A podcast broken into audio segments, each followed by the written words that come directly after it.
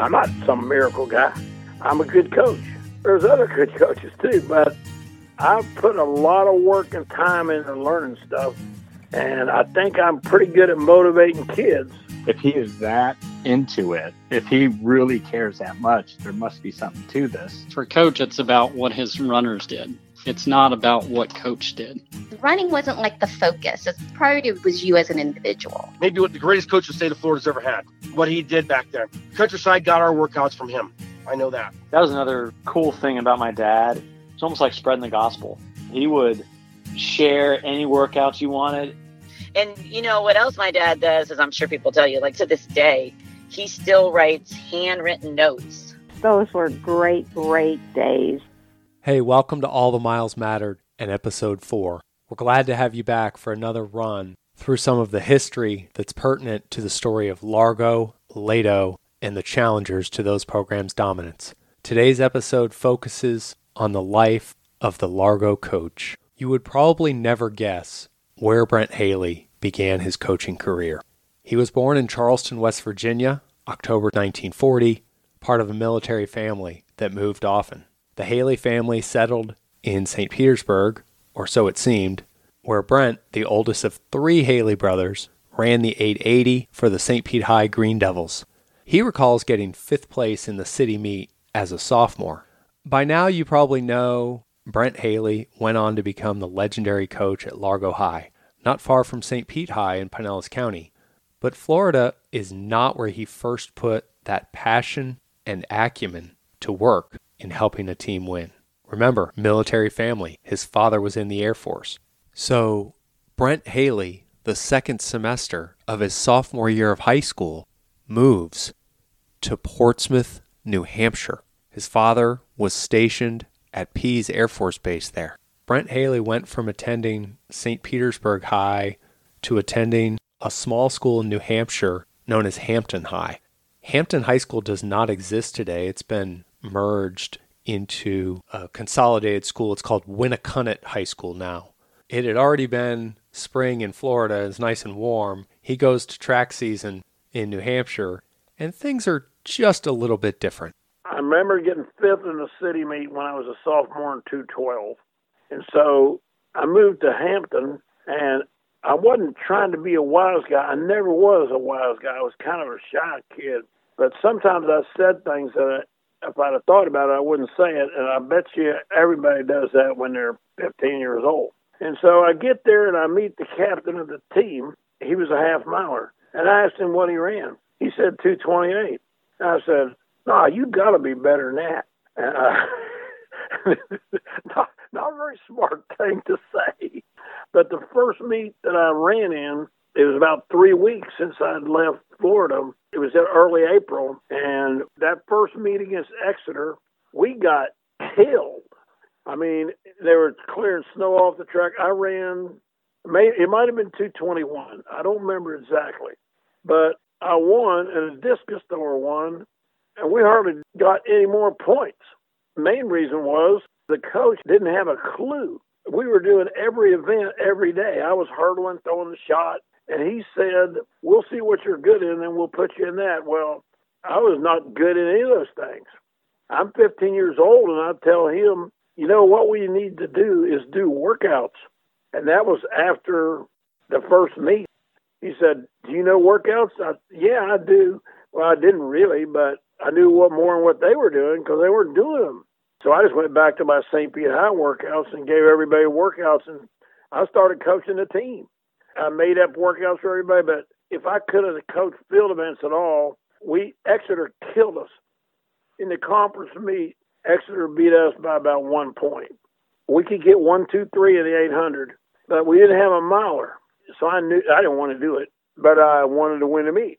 So I said, I'm running a mile. You two guys in the 800, and I tell the coach where to put people because you weren't allowed to run the mile in the 800. That was against the rules. But I do remember that I won the mile in 5:11, and I won it pretty easy. And uh, our other half milers got one too. So there's things I can do in track, and there's things I can't do. I can't coach field events, can't coach hurdlers. I can watch somebody and tell if somebody's coaching them. But if you're coaching those things, You have to be able to correct somebody when they're doing something wrong and tell them what they need to do. That is not in my mindset. Couldn't do it. But what I could always do is get points out of the maximum amount of points. I could do that when I was 15 years old. Later that track season, Brent Haley wins his first state championship. Now, it's interesting when he is interviewed about his coaching. Sometimes people will, just as kind of a fact checking, they'll ask, Now, you won 10 state championships, right? And he'll say, No. I think you won 10 state titles at Largo. Is that correct? Those kids, I'll tell you how many state titles I won. One, I won the New Hampshire State Championship in the sizzling time of 210.3. He's referring to that 880 title in the spring of 1956. He believes the runners should get the credit and that when people talked about Largo's state titles, he got too much credit. So, anyway, Brent Haley, as a teenager, moves back to St. Petersburg. He's a co captain of the St. Pete High football team, a two way player as an end, offensive and defensive end, at 5'10, 150 pounds. He catches a total of six passes on the gridiron and graduates in 1958. His brother Rick, younger than him, and his brother Brian, even younger than Rick, go on to be standout runners at St. Pete High. Rick Haley's specialty is the quarter mile, and he is part of an SEC champion mile relay team later on for the University of Florida. Brent Haley goes to St. Petersburg Junior College, and while there, he helps coach the St. Pete High track team. He then goes to Florida State. He never breaks two minutes in the 880, but he is preparing for a career in coaching. And he comes back to Pinellas County and joins the staff at Largo High School in 1963. There he meets a guy who becomes one of his good friends, another young coach named Jeff DeCola. A few years later, Brent Haley meets Linda Berger. Linda is originally from Wisconsin. She refers to water fountains as bubblers, and she had been dating Jeff DeCola. But eventually, on March 16th, 1966, Brent and Linda go on their first date. The wedding announcement appears in the St. Pete Times five months later, and they were married in December of that year. And as Coach Haley recently said to me in a Facebook message, and 55 years later, here we are. Now, the following fall in 1967, Largo starts a cross country program. Coach Haley is the coach of that team and the only coach of the Packers in cross country for 25 years. Oh, I just like competition. I like watching meets when I know some kids. He loved to win. He loved to see his runners and the program get recognized. And he took losing hard sometimes. But you know what? As competitive as Coach Haley was, it wasn't just about the number of times Largo won a dual meet. So many times, if you believe you can do something, as long as you got reality, you can do it. I got two favorite sayings. My favorite one is if you think you can or you think you can't, you are probably right. My next favorite one that I use all the time, and I got from John Wooden, and these kids don't know who John Wooden is, but I explained to them, it says, You cannot fail if you do the best you're capable of. I just believe that's the truth. If you do as good as you can do, there's nothing else you can do. You, you can be proud of yourself. I don't care how many people beat you. Another thing that I always try to stress is you can't worry about how good another runner is. If he's better than you, so what? You run a race that you can beat everybody you're capable of. If you do that, you won. There were moments demonstrated by some upcoming clips where Coach Haley was teaching runners, and not just his runners, but also opponents, lessons they'd remember for the rest of their lives. First, you'll hear from Largo runner Steve McQuilkin, and then Clearwater High School's Irv Batten, known almost universally by the nickname Icky. He taught us how to shake hands. I guess I should go ahead and say it. He would say, when you go and shake somebody's hand, you don't hand them a wet fish, you squeeze the piss out of it.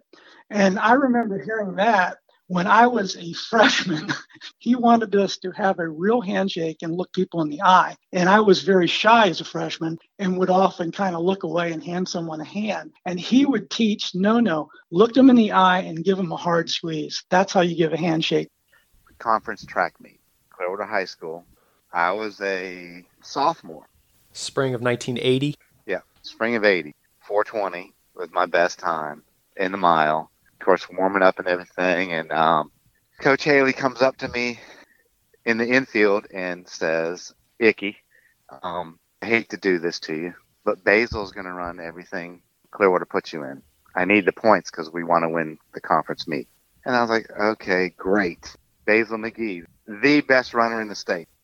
Of course, I got second to Basil in every event.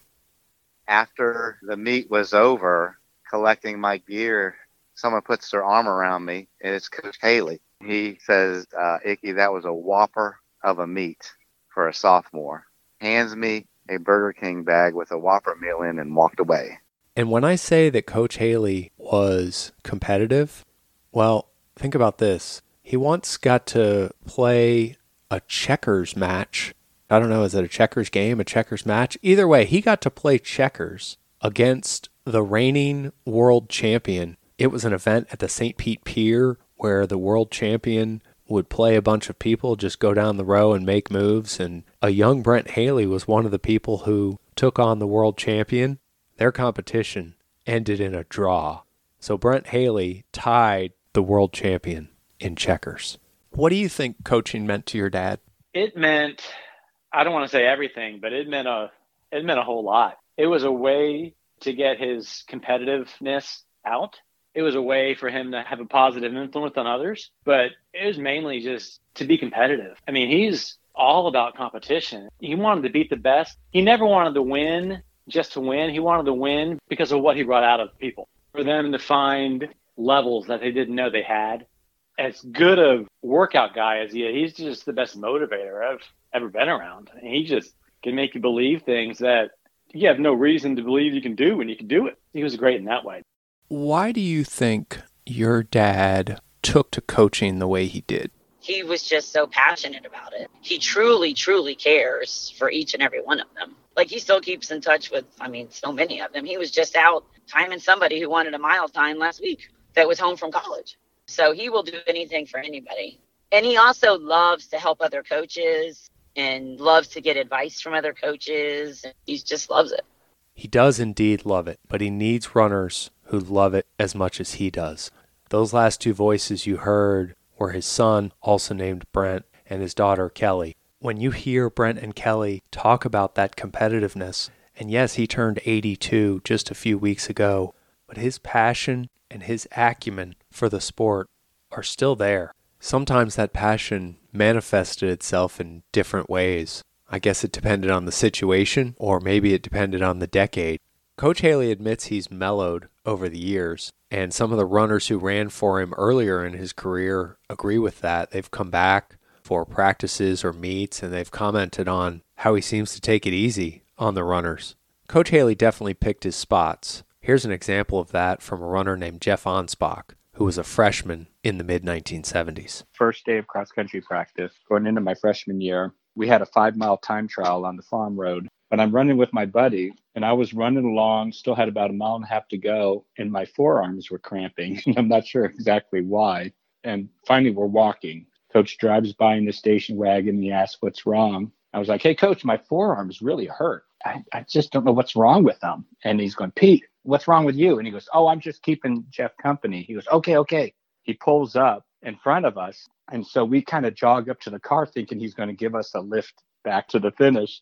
And he gets out and just starts yelling at us, you know, just red in the face. Every, you know, exclamation. It was, it's kind of like that guy in the furnace in that Christmas movie where he sounds like he's cussing, but he's not, but you know, he's pissed. and uh, he's screaming at us and just all red in the face. And we took off running as fast as we had the whole time trial back to the finish line. He quit same day and he goes, I don't need, you know, some guy screaming and yelling at me. So he never came back. My reaction to it was if he is that into it, if he really cares that much, there must be something to this. And then I would see his interactions with the varsity guys who were like running gods to us, you know, the freshmen, seeing that culture and that closeness. I just wanted to be part of it. I personally got to see that passion come out in a different way from Coach Haley. Remember how in the first episode I mentioned that I had attended a Largo practice more than 40 years ago? The story of that practice and the reasons this story means so much to me are coming up on the next episode of All the Miles Mattered. I used to go to practices and watch Coach Haley coach you guys, and it was when you were running. So were you one of uh, Brent's friends? I was, yeah. So yeah, you were probably at practices running relays and stuff. Exactly. You remembered the relay. We did a four. I do remember. yes, I remember Kelly and Brent, and I guess you were out there as well, uh, running those while we were running practice.